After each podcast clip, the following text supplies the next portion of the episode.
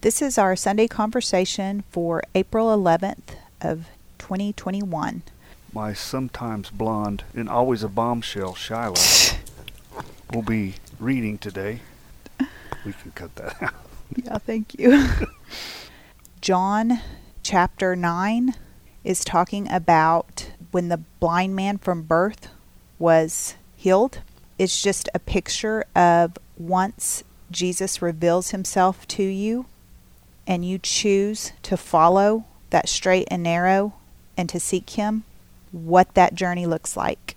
And this man was questioned, was talked down to by the authorities of the church at that time. He was even excommunicated, and he still chose to believe what he had experienced himself. And then at the moment he had been pressured and questioned, God did show up and fully reveal himself to him, and he chose to follow at whatever cost.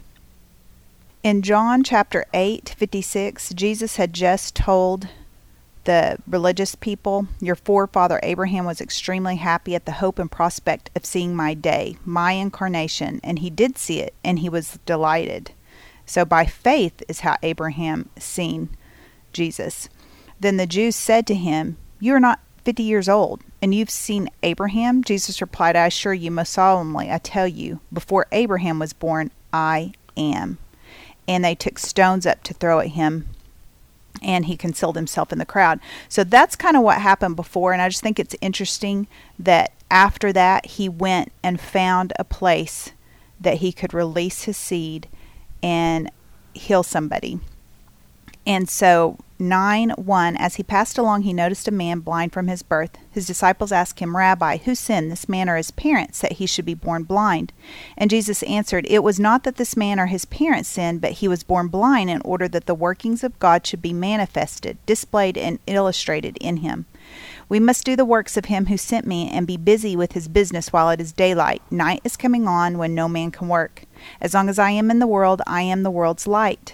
When he had said this, he spit on the ground and made clay or mud with his saliva, and he spread it as anointed on the man's eyes. And he said to him, "Go wash in the pool of Siloam," which means sent. So he went and washed and came back seeing. Okay, so this is in the Amplified Version. And I just believe when he spat on the ground, that represented water and the spirit that he was.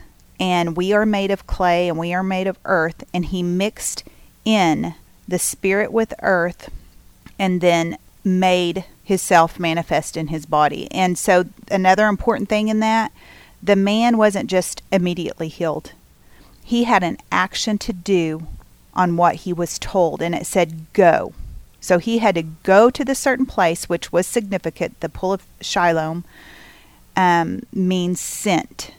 So after God reached down the spirit and touched his body, he said, "Go, be cleansed." So there's a process he was going to have to do of cleansing. And then he came back seeing. So verse 8, when the neighbors and those who used to know him by sight as a beggar saw him, they said, "Is this not the man who used to sit and beg?"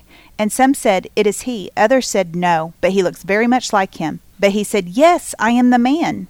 And so Jesus had just told the Pharisees who he was. "I am."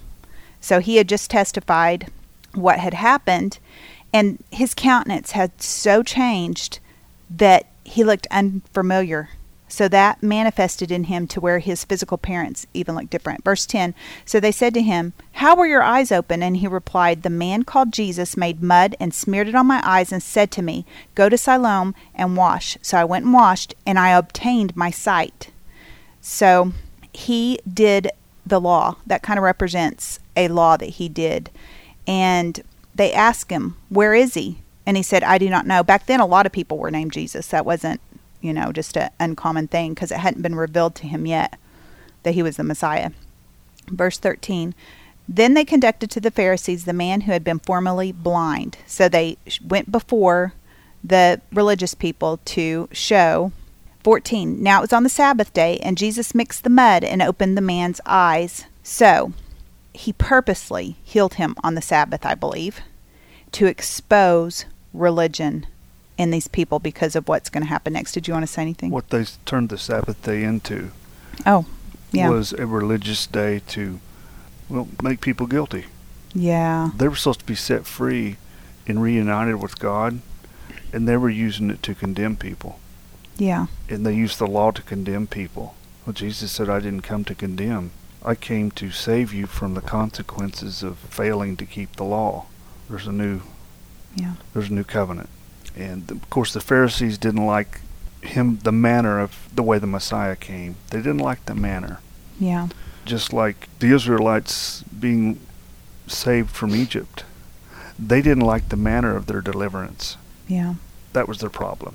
They wanted delivered, but we didn't. We want it done this way. Yeah. And many times when Jesus healed people, he would say, now go show yourself to the priest, because that was the law they were supposed to do. So he was fulfilling the law. And so that's kind of why he had to go before them too.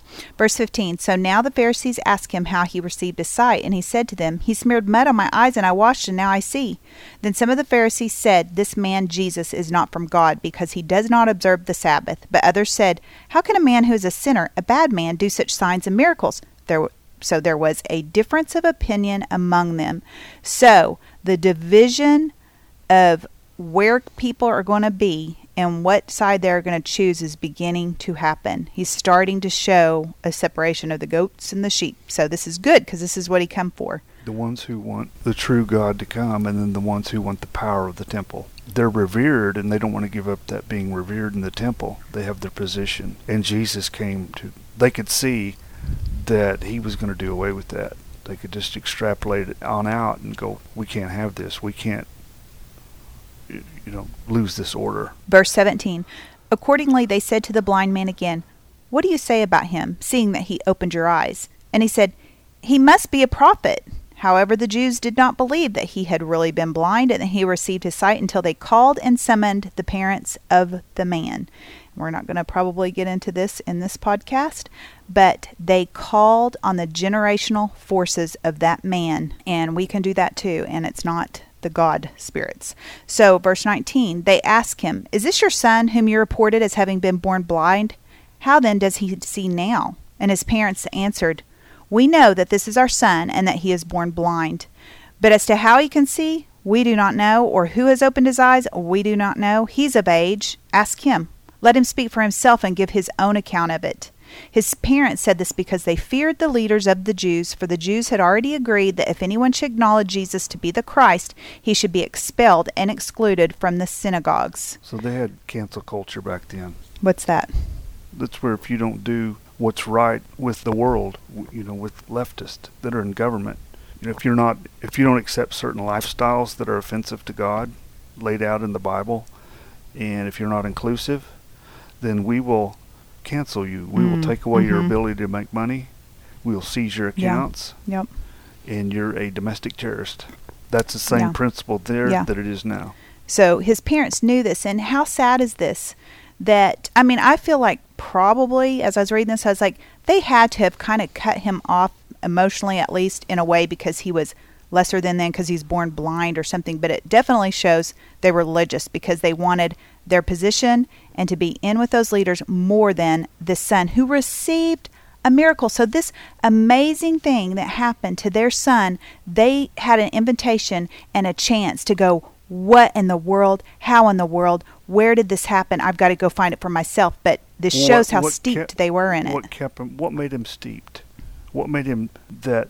Well, they feared the Jews. Yes. They would lose their livelihood. Yep. That's what they feared, the money. Having money, having control of their money, that's what they feared, ultimately. So I have a note that I put, where we are blind or our generations will be keeping us from seeing and acknowledging Jesus as Lord.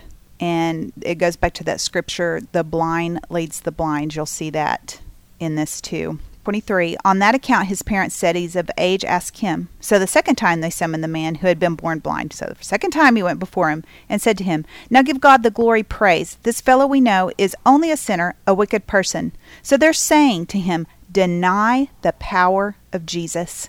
And he answered, I do not know whether he is a sinner or wicked or not, but one thing I do know, that whereas I was blind before, now I see. So they said to him, what did he actually do to you? How did he open your eyes? And he answered, I already told you, and you did not listen. Why do you want to hear it again? Can it be that you wish to become his disciples also? That got him. Yeah, and so he was so sure and so amazed at his own thing he just experienced. I don't believe he was just being sarcastic in front of them. I believe he was truly perplexed and amazed. What in the world is wrong with you people? That's what I believe. You deny this work. Yes. You know, Jesus said, he said, if you don't believe me, well, then weigh out the works. Whose works are those? That's your confirmation. Yeah. If you don't believe in who I say I am or who somebody else says I am, if that's not convincing enough, then what about this? Right before your eyes. Yes. What can you do with that? I mean, to deny that would truly be the devil. Yeah. You willfully don't want him to be the Messiah, regardless of all the goodness that's taking place, the restoration, even the raising of the dead. Yeah.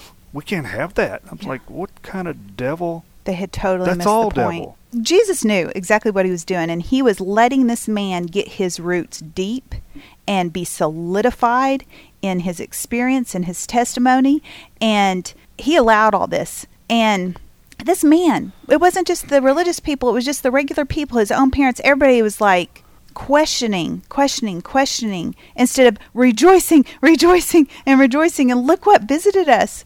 And so verse 28, it's, they were so mad that he would dare say, do you want to become his disciples too?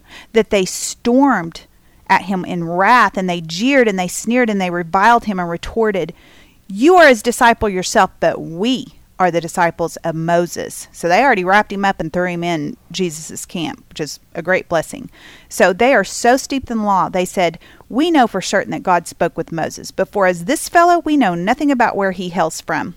And the man replied, well, this is astonishing. Here a man has opened my eyes, and yet you do not know where he comes from? This is amazing. This is the amplified version, but still, he is in great emotions of, it's God. How can you not question this is from God? And so 31, it says, we know that God does not listen to sinners, but if anyone is God-fearing and a worshiper of him and does his will, he listens to him. So they're saying, conform to us or you are nothing. Don't give credit anymore to this thing you're talking about. Was that the previous blind man saying that, or was that them? So I thought when I read it, I thought that was the blind man saying it back to them. We know. Now, we know that God heareth not sinners. We know that. We know that's true. And he just laid out, that's, I don't know, I may be off. But yeah, that's just how the Amplified read, maybe so. That's why we should read different versions. Because it says, the man answered and said unto him in verse 30. And then it just goes, it doesn't say the Pharisees talked to him again. It says, now we know that God heareth not sinners. Because they said, you're a sinner. So this isn't God? Is that what they're saying then? I think he's saying, yes, we know that God doesn't hear sinners. Yeah, it does. It says, we know that God does not listen to sinners. But if any man be a worshiper of God and doeth his will, him he heareth. Yeah. So, you know, equate that to this work. If an honest man will say that was God, this guy must be a worshiper of God. He's got to be with God. Yeah. You can't separate that out.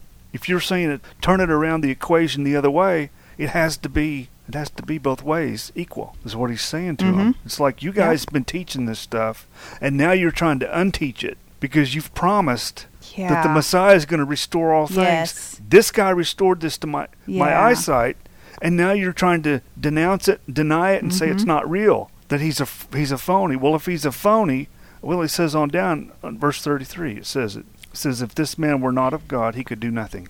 Yeah. He wouldn't have done this. But since he did something, he's from God. You have to equate it both ways. Yep. So we'll skip to 34. Then they retorted, you are wholly born in sin from head to foot, and you do presume to teach us. So they cast him out, threw him clear outside the synagogue. They are so arrogant. And Jesus had already said, this is not cause of sin. And when I read this, this is what God showed me, this whole passage. I was just like, oh man, this is crazy. But what I seen God say was, this passage right here, there are times that we need to go back in our life and say, God, did this come into my life because of an open door, because I sinned? Because sometimes our sin opens a door for crazy things to happen. But so it's not that we don't check that. But in this particular passage, Jesus himself said, this isn't about the father sinning, the mother sinning, this man sinning. This is about, I am visiting you right now. I am manifesting right now. Who do you say I am? Where do you want to be right now? Our pastor says, I don't care where you've been or what you've done. Where do you want to go now? And that to me is what they had, a great, precious invitation, and they chose to deny and the power of God. So to me, he said, it doesn't matter. What do you want now? Well, today's the day of salvation. Today's the day to start walking with God. Yes. So 35, Jesus heard that they had put him out, and meeting him, he said, I love that. Jesus knew what happened and what was going to happen to him. He met him at that place and said, do you believe in and adhere to the Son of Man or the Son of God? And he answered, who is he, sir? Tell me that I may believe in and adhere to him. And Jesus said to him, you have seen him. In fact, he is talking to you right now. So right there, Jesus went ahead and ripped off another layer of revealing himself to him. And so he called out, Lord, I believe, I rely on, I trust, I cleave to you. And he worshiped him. That is so precious. Right there, he was revealed. That's who did it to me, because Jesus hadn't revealed it completely to him yet. And he chose. He worshiped him right there. 39, then Jesus said, I came into this world for judgment, as a separator, in order that there may be separation between those who believe on me and those who reject me, to make the sightless see, and to make those see who see become blind. So if Jesus wouldn't have come to fulfill the law, then there would have been no sin. And so some Pharisees who were near, hearing this remark, said to him, are we also blind? And Jesus said to them, if you were blind, you would have no sin, but because you now claim to have sight, your sin remains. If you were blind, you would not be guilty of sin, but because you insist, we do see clearly, you are unable to escape your guilt. So they chose to deny Jesus as God. And this is a picture of a father instead of an instructor. There's many instructors, but few fathers. In one of the scriptures, I don't know where it is, right here is a picture of that. That man should have been instructed, should have been loved, should have been rejoiced in. Well, religion killed Jesus, and theirs was the opening act, one of them, to bring that about. They had those preconceived, they were raised up in those preconceived notions of how they expected God to come as the Messiah. And when he didn't come in their manner of their expectation, then they couldn't have it. It's not supposed to be this way. It's just like entering into the covenant relationship with God. We enter into it, we're full of joy, and we even found purpose. But then the journey of being transformed, and the sufferings, and the changings, and the discipline. And many people will go, this is not the manner in which I was told it was going to be. I can't do this. It's making us uncomfortable in our walk. Yeah. Yeah, and that's why Jesus allowed him. He didn't fully reveal him, and that's how we'll be on this earth. We can see him, feel him, know him, but until we keep going towards that pull of Siloam, however it's pronounced, and start in action in that faith and wash and cleanse that whole process, that he let him experience that before he fully showed him. And that's how we're on this side of the cross and on this side of heaven. There's the process. And when that first moments of knowing the Lord, what happened? He was thrown out of the temple. Yeah. Just thrown out from the religious order. Yeah. He was unacceptable, and we're not having it in this house. This is Moses' seed, or whatever they said. So did you want to go to Isaiah chapter 40? Okay. What I was looking at here was the difference between serving God and faithfulness. And idols. Why the people turn to idols? Why do they end up turning to idols? And that gets into this, so we can... In Isaiah chapter 40, verse 1, it says, "Comfort, comfort my people," says God. So he's coming to speak tenderly to the heart of Jerusalem and to tell her that her time of service and her warfare was ended. Her punishment is accepted and her iniquity is pardoned, and that she has received punishment from the Lord's hand, double for all her sin. And so verse 3, "A voice of one who cries, 'Prepare in the wilderness the way of the Lord, clear away the obstacles, make straight and smooth in the desert a highway for our God.'" And that describes the straight and narrow path and the journey in the Lord, because we are to go down that path towards Jesus as our great reward. And it says there's some preparing. There's some clearing away of obstacles. My pastor's wife just did a sermon, and she was talking about some of the obstacles in the road are the bitterness of things that might have happened in our life, the bitterness of we are in a fallen earth, so we're always going to be fighting the forces of darkness that fight against our relationship with the Lord. And those rocks are bitterness sometimes. And we have to get rid of bitterness because it will take the place of faith.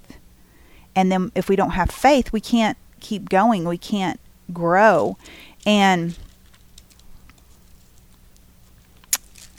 we have to remove bitterness by overcoming it and replace it with faith. Remove fear so faith can come. So then we can say to these mountains, "Be removed," and it will be removed. So we think of speak to this mountain and the whole mountain will be removed. I'm not going to say that can't physically happen, but our life in Christ on this journey, growing in faith, are the things that will remove the bitterness and speak to those mountains, and they'll start crumbling, and then the wind will just blow them away. So that's a picture of the journey to me. Read 17 on 41:17? No, 40:17, and then we'll... Isaiah 40:17 says, "All the nations are as nothing before him. They are regarded by him as less than nothing in emptiness, waste, futility, and worthlessness. To whom then will you liken God, or with what likeness? The graven image, a workman cast it, and a goldsmith overlays it with gold, and casts silver chains for it. He who is so impoverished that he has no offering or oblation or rich gift to give to his God is constrained to make a wooden offering, an idol. So he chooses a tree that will not rot. He seeks out a skillful craftsman to carve and set up an image that will not totter or deteriorate. You worshippers of idols, you are without excuse. Do you not know? Have you not heard? Has it not been told you from the beginning? These things ought to convince you of God's omnipotence or omnipotence, and of the folly and bowing to idols. Have you not understood from the foundations of the earth? It is God who sits above the circle, the horizon of the earth, and its inhabitants are like grasshoppers. It is he who stretches out the heavens like gauze curtains and spreads them out like a tent to dwell in, who brings dignitaries to nothing, who makes the judges and rulers of the earth as chaos, emptiness, and falsity, and futility." Okay. Why do people, God's own people, turn to idols? We know the pagans, that's their way. That's their culture and their lifestyle of the pagan nations. But God chose Abraham and his descendants out from among them to be their God, to give them instructions and how to prosper and how to have victory in that warfare against the other nations and be his people. Why would they turn to idols? Why did they just so quickly turn to idols? You know, after the Moses is on Mount Sinai, they made an idol within probably hours of after they expected him to be there, and he wasn't there at a certain time or whatever, and then they made that idol. Well, it's always because of fear. They need something physical to give them reassurance of, I'm going to need to be provided for. I need my security. I need to guarantee for money in the future. I need my livelihood. So they turn to the physical things that quick, and it's because of fear. And we talked about that last time, the fear that drives our sin, that make the wrong choices, the bad decisions that are against the will of God. It's because of fear. That's the power, the ultimate core power and the foundation of Satan's kingdom, that we have to enter into that covenant relationship. The intimacy in that relationship, that's got to be dealt with, because we won't even get to dealing with the bitterness part if we're not willing to deal with the fear. How many times does God say, in Isaiah 41, it gets into that, where God has to tell his own people, "I've given you a charge, do not fear." That's a charge. Mm. Do not fear. That's not a suggestion saying, hey, you probably shouldn't do this. This is going to kind of interfere with stuff, and you know, it's going to kind of be an issue. But you know, I understand. No, he doesn't negotiate that. He says, I'm going to do this. Do not fear. So if we fear, that's not going to take place. What God promises, is it? I mean, we're stopping it. He knew it was key to moving forward.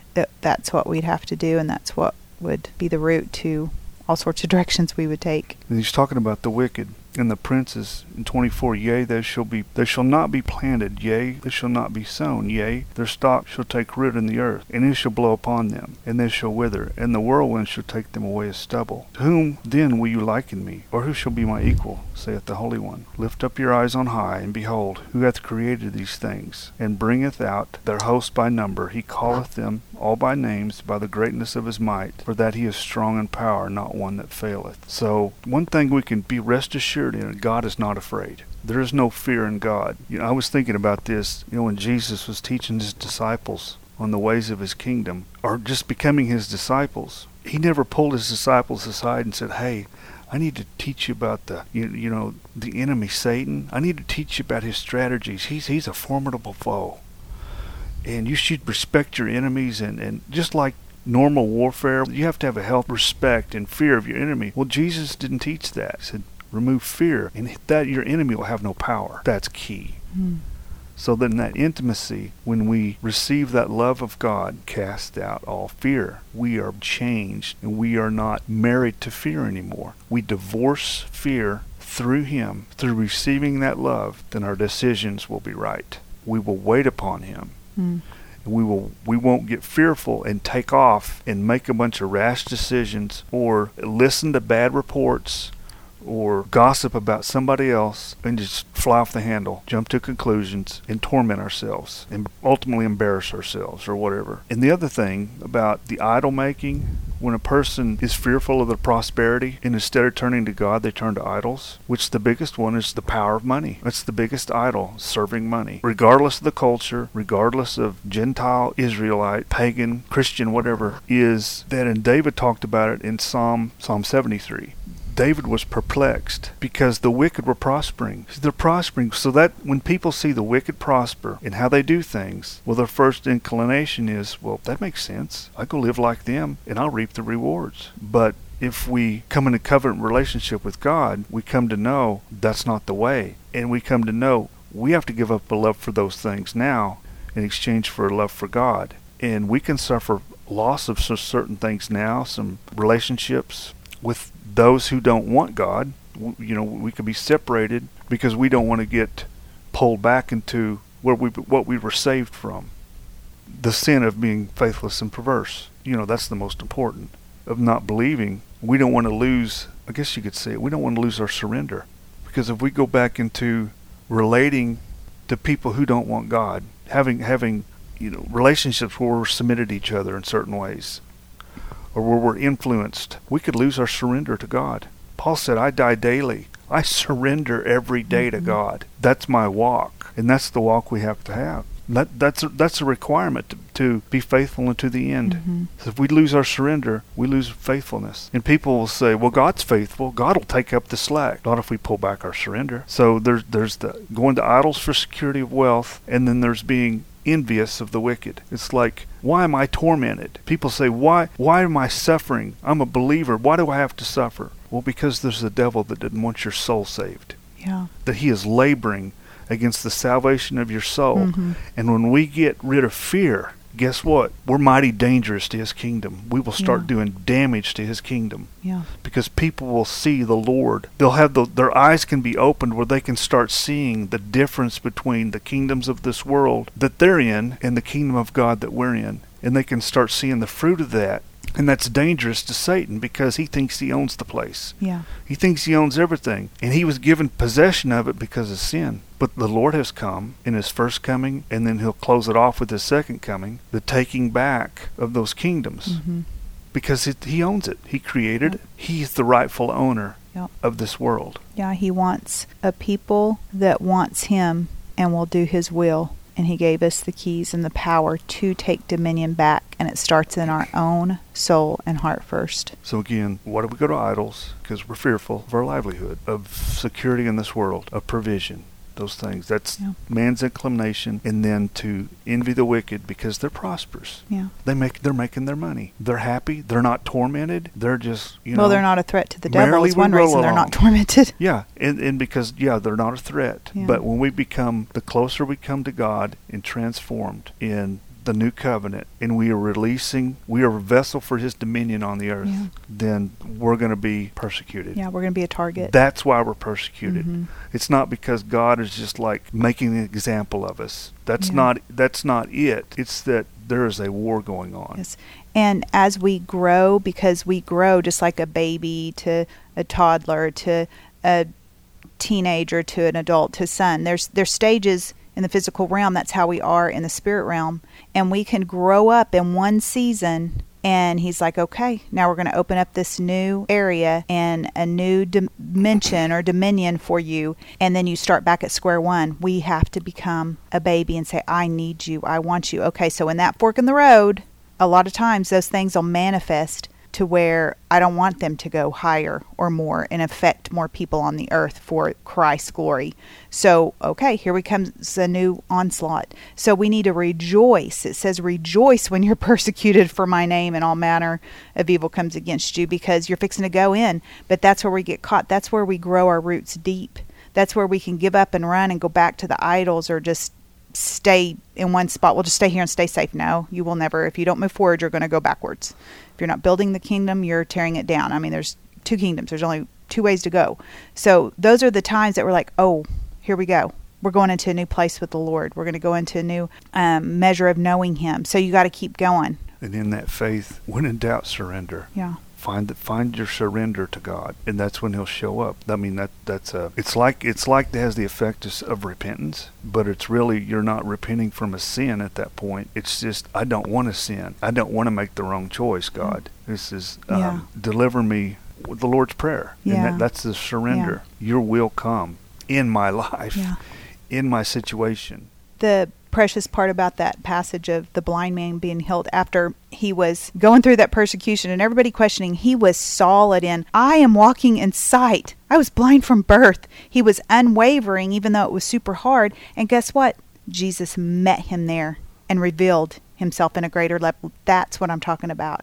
That's what will happen to us if we keep going, even when we are struggling. If we're like, no, I am set in that place of what you talked about, surrender. I will surrender to you alone, God. And Satan's narratives will come, like the Pharisees were trying to create a narrative right there. Nope, you didn't.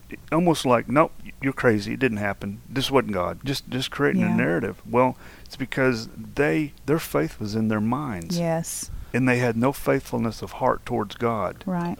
Because they wouldn't submit. I mean, if they were truly had a heart towards God, they would have surrendered right there. They would have recognized. Oh, they would have went, oh. They would have recognized that was God manifest. He's here. Yes. He's here, show's over. Mm-hmm. But when the temple and the religious leaders in that temple had that power over the people, they even had a certain level of power over the Roman Empire in their region. It's because they controlled the people. The flow, the decision-making of the people they had. And so they weren't going to give that up because they had that regional dimension in their hands. I guess we can go to Isaiah 41. This may be rehashing some stuff we just talked about, but 41 verse 7, or did you have anywhere above that? Or no, just at the end where, I'll just paraphrase it, talks about there shall be peace, and the effect of righteousness is quietness and assurance forever.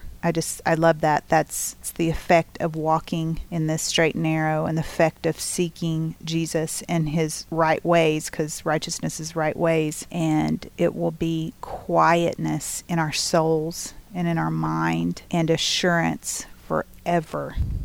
That's what we need today in this world, every day. When we were reading before, and it said, prepare a highway in the desert. In the desert, things can't live. There's no water. If there's no water, there's really no animals to live off of that are in the desert that you can hunt. And there's no vegetation to eat. And so if the presence of God's there, then he's the creator. Just like when he healed the blind man's eyes, the DNA of the creator was in that mud. Mm-hmm. And he was represented God on the earth before the fall. He just had charge of everything. He had control, and he could restore everything. And so if we're in a desert, in the presence of God there, he's going to make a way. He's going to provide what's necessary. You won't have to think about and stew over and worry about your next meal, your next drink, shelter. All that is going to be provided for, just like the children of Israel in the desert. Yep. And so that's the faith that Jesus walked in, that we're called to walk in. We talked about last podcast about the faith of Jesus, the fourth ground in Mark chapter 4, that fourth ground where it's provided for. You're taken care of. You're not concerned and dwelling on and even calling on idols for safety, security, for provision, for prosperity, all those things that our flesh knows we need. And the flesh just, that's all the flesh is concerned about. Whoever gives me my next meal, that's who I'm going to side with. Yeah. Whoever's taking care of my emotions now, hey, they're my buddy, yeah, and they're my friend. That is the easier way, but the effect will not be peace and assurance. And you get your reward now, yeah, but you lose it all in the end. Yes. You lose everything. You lose your existence. So verse 7 of Isaiah 41. So the carpenter encouraged the goldsmith. Oh, wait. Here's where I wanted to go. Let me just start at Isaiah 41:1. Just start reading. Keep silence before me, O islands, and let the people renew their strength. Let them come near. Then let them speak. Let us come near together to judgment. Who raised up the righteous man from the east, and called him to his foot, and gave the nations before him, and made him ruler over kings? He gave them as the dust to his sword, and as driven stubble to his bow. And he's talking about Abraham, called Abraham out of the east, and the seed of Abraham, is who Jesus was going to come out of, on down to the generations. But when he says the righteous man, Abraham had that faith. God didn't have to prod him or get mad at him. Really, he didn't get mad at Abraham. Can you remember a time he got mad, like he did Moses? His anger burned against Moses, because Moses said, I can't talk. And God had intended him to be the spokesman, be the whole thing, but he had to split the duty between him and Aaron. Mm-hmm.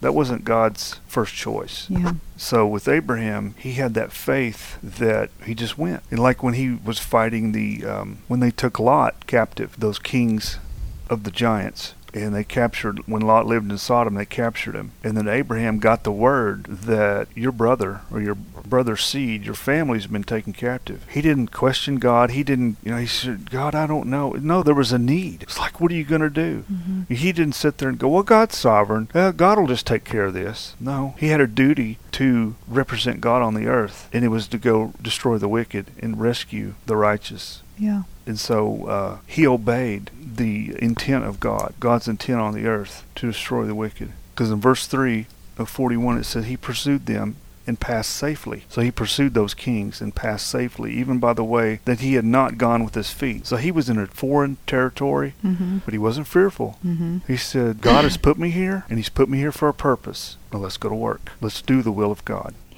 It says in the Amplified that his feet do not touch the ground. To me, that represents the supernatural as well, which when we take dominion and take principalities down and push back darkness through prayer, and that's supernatural. The other thing that God liked about Abraham is that when him and Lot chose where to go live, mm-hmm, Abraham said, you go wherever, I'll go the other way. Abraham didn't plot out land and say, this is my land. Yeah. This is my place. And he didn't fall in love with his homestead as far as... it said Lot picked the most lush, beautiful... Well, we know where he picked. He wanted to live in Sodom.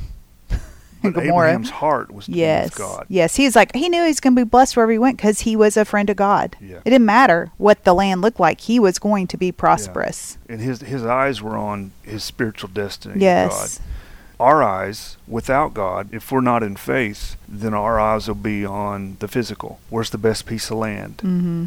Where's the best this or that in the physical? And that's where we put our hope in. Yeah. And Abraham's hope was in, God's going to deliver me. Yeah.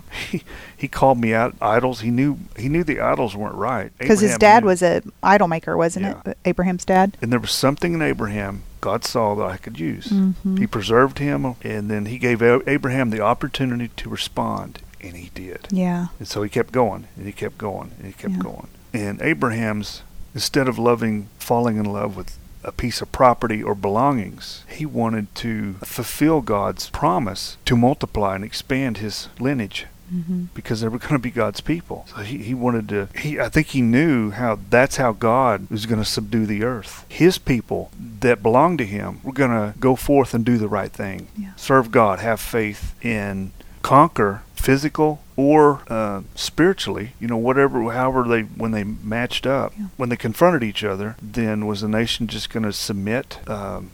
Like Nineveh, when that king was at Nineveh, they said, we're going to repent. Yeah.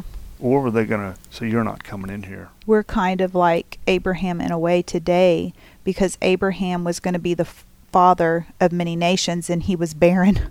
Him and his wife were barren. He didn't even have a baby until he was 100, or the promised baby, till he was 100, and she was 90, I think. And so all that time, he's living for this. Everything he's doing in his life is towards being that, and it's not looking like it's happening. That's what we're like today. It's like we are supposed to be the bride, the end-time church, seeing all these great miracles and things, and we're looking like we're losing. Wickedness looks like it's prevailing, even though it's being exposed greatly, thank God.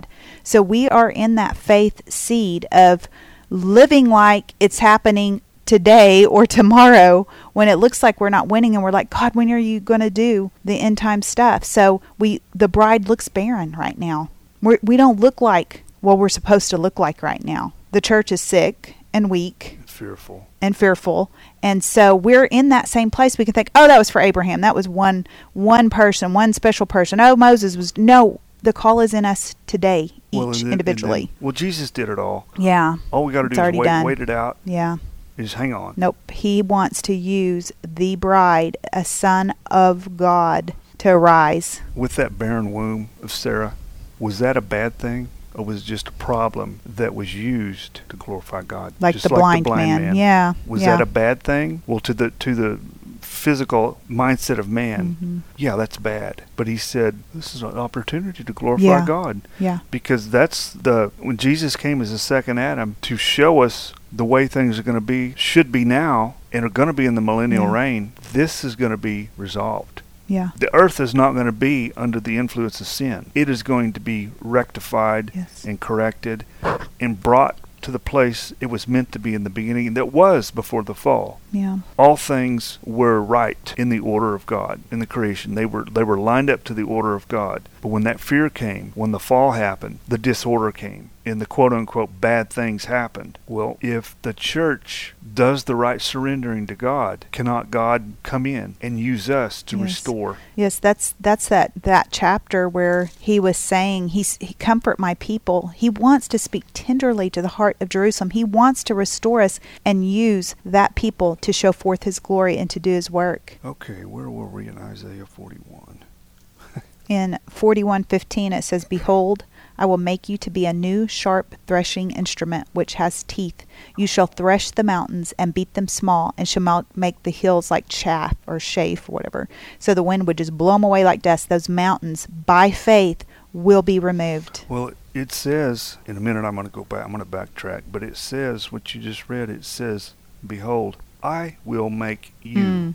He doesn't say, I'm going to come down as a threshing machine and a threshing instrument with the. He said, no, I'm going to make my people that. Yeah. That's my intent. And that, since I've said it, that's the way it's going to be. Mm. So if we're faithful, we have to accept this word and say that applies to us. Yeah. Where are we at? Are we there? Yeah. Are we trying to get there? Or do we have the false Christian mindset that we're being influenced under that says, well, God's going to do everything. He's sovereign. Whatever happens, it's just, we're not involved. We have no decision-making obligation in this. The miracles were for back then. It's already passed. We're just not supposed to be involved. We're those back to that spectating faith. Well, and what you said earlier, our pastor's wife's sermon was, getting rid of fear is not an option. If we do not make it, we will not make it to the end. And it says you have to make it to the end. You have to run the races to win. You can't stop. You can't draw back. Well, if you want to go by leaps and bounds to get there, fear. You get rid of fear. Yeah. And that's one-on-one intimacy with God. That's not done in a crowd of people. That's not done in a focus group. Yeah. That's not done in a life coaching prayer session. Meeting. Yeah. Even in a prayer meeting with a bunch of people. Yeah. It has to be done in the secret place. Yes. In the surrendered place of intimacy. It's the marriage, and we are surrendered and broken for God to start working in us. Yes. To change who we are. We've heard our pastor say that God's asking him to do certain things and be a certain way. And he said, well, God, that's not who I am. And the Lord spoke to him and said, that's not who I created you to be. You know, yeah. You had a purpose lined up, who I intended, a predestination of who you're going to be. Not the predestination of whether you'll make it to heaven or not. That's not the predestination. That wasn't decided. You know, Joe down the street was picked to go to heaven, but Sam next door's not. No, that's not predestination. He wishes all to make it. That is not predestination. Yeah. If that's taught, I would get out from under that teaching. Yeah. Because it's from hell. Yeah. Period. And because it makes you you don't have yep. Well, I go to church and I'm saved, then I'm one of the picked ones. Yeah. I don't have to do anything because I'm guaranteed a place in heaven. Yeah. No. Do whatever you want after that. Because we can test ourselves if we're under the influence of fear, or we're using fear to control people, or as an excuse. We're using it as a weapon. Yes. Against somebody, mm-hmm. because we're fearful, so we'll use it to control somebody else to make ourselves feel less nervous or more assured of ourselves, or try to create the outcomes we want. It's not God. That's not the kingdom of God, and that's a bad place to be. But if we cry out for ears to hear and eyes to see, in sincerity of heart, wanting to be who we're predestined to be in God, then we're pointed in the right direction. And we are a blessed child that is loved by his Father when fear is exposed, or where we have set up an idol in our lives. We're blessed to be exposed in that. And what do you do when you're like, I was on the right path, God, I was seeking you, but this, it's showing where I'm at. What do? You go into that intimate closet, close the door, and admit in truth, I am seeing this is wrong. I have screwed up. And I want to change. Repent, and then in strength, get up and go out again. Don't leave that place until it's changed. And you may have to cry out for days. You know, if you've been in something for weeks, days, months, years, it may not be removed in 1 second. You have to keep saying, God, I don't want it. I don't want it. I don't want it. And I want to. And you'll know when you've been released of that. Well, the thing that can be hindering that is trying to have a partial surrender. Trying to, I want your salvation, God, but I want to negotiate the terms. Yeah. No, that's not the covenant. It's a marriage. Yeah. But it's not a business partnership with God. It is a surrender. That's why you're born again. You're a new creature. That's not just wordplay, and that's not just to create a picture for illustration purposes. It is a spiritual truth that happens to a person. Their mind, Paul says, your mind's renewed because the Spirit is in the heart in that covenant, and the teacher's inside teaching you the Word of God. You're not learning from another person and taking instructions for them in your walk with God. You're walking with God in that covenant, receiving instruction from Him.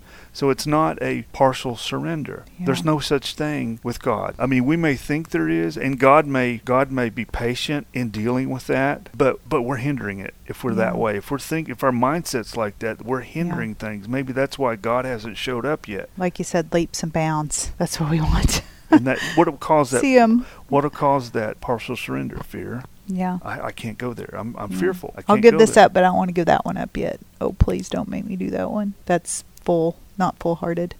Yeah. So I want to backtrack a little bit here in Isaiah 41 to kind of tie this off.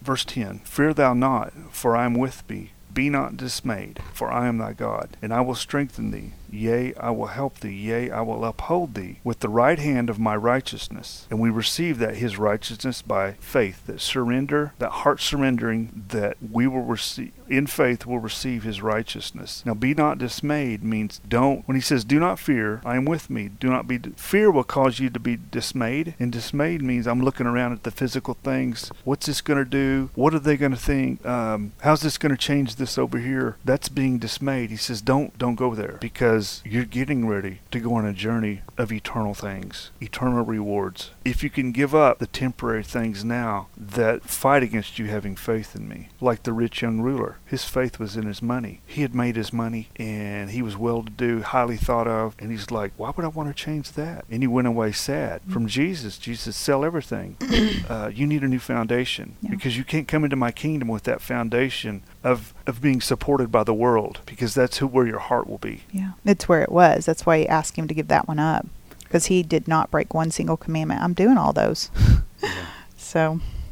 But the foundation wasn't the real kingdom of God. Verse 11, behold, all they that were incensed against thee shall be ashamed and confounded. They will be as nothing, and they that strive with thee shall perish. You shall seek them, and shall not find them, even them that contended with thee. They that war against thee will be as nothing, and as a thing of naught. For I, the Lord thy God, will hold thy right hand, saying unto thee, fear not, I will help. Fear not, thou worm Jacob, and ye men of Israel, I will help thee, saith the Lord, and thy Redeemer, the Holy One of Israel. How many fear nots are in there? Mm. That's the issue. And, you know, if we're those two things about the having idols for the prosperity of this life in this world, and then being jealous or envious of the wicked because they're prospering and they're not tormented, mm-hmm. they're not persecuted, they're having a great life. They're not having to give anything up. And he says, look what's going to happen to them. Yeah. You chose, or I chose you, and you became my people, and you've had the enemy come against you.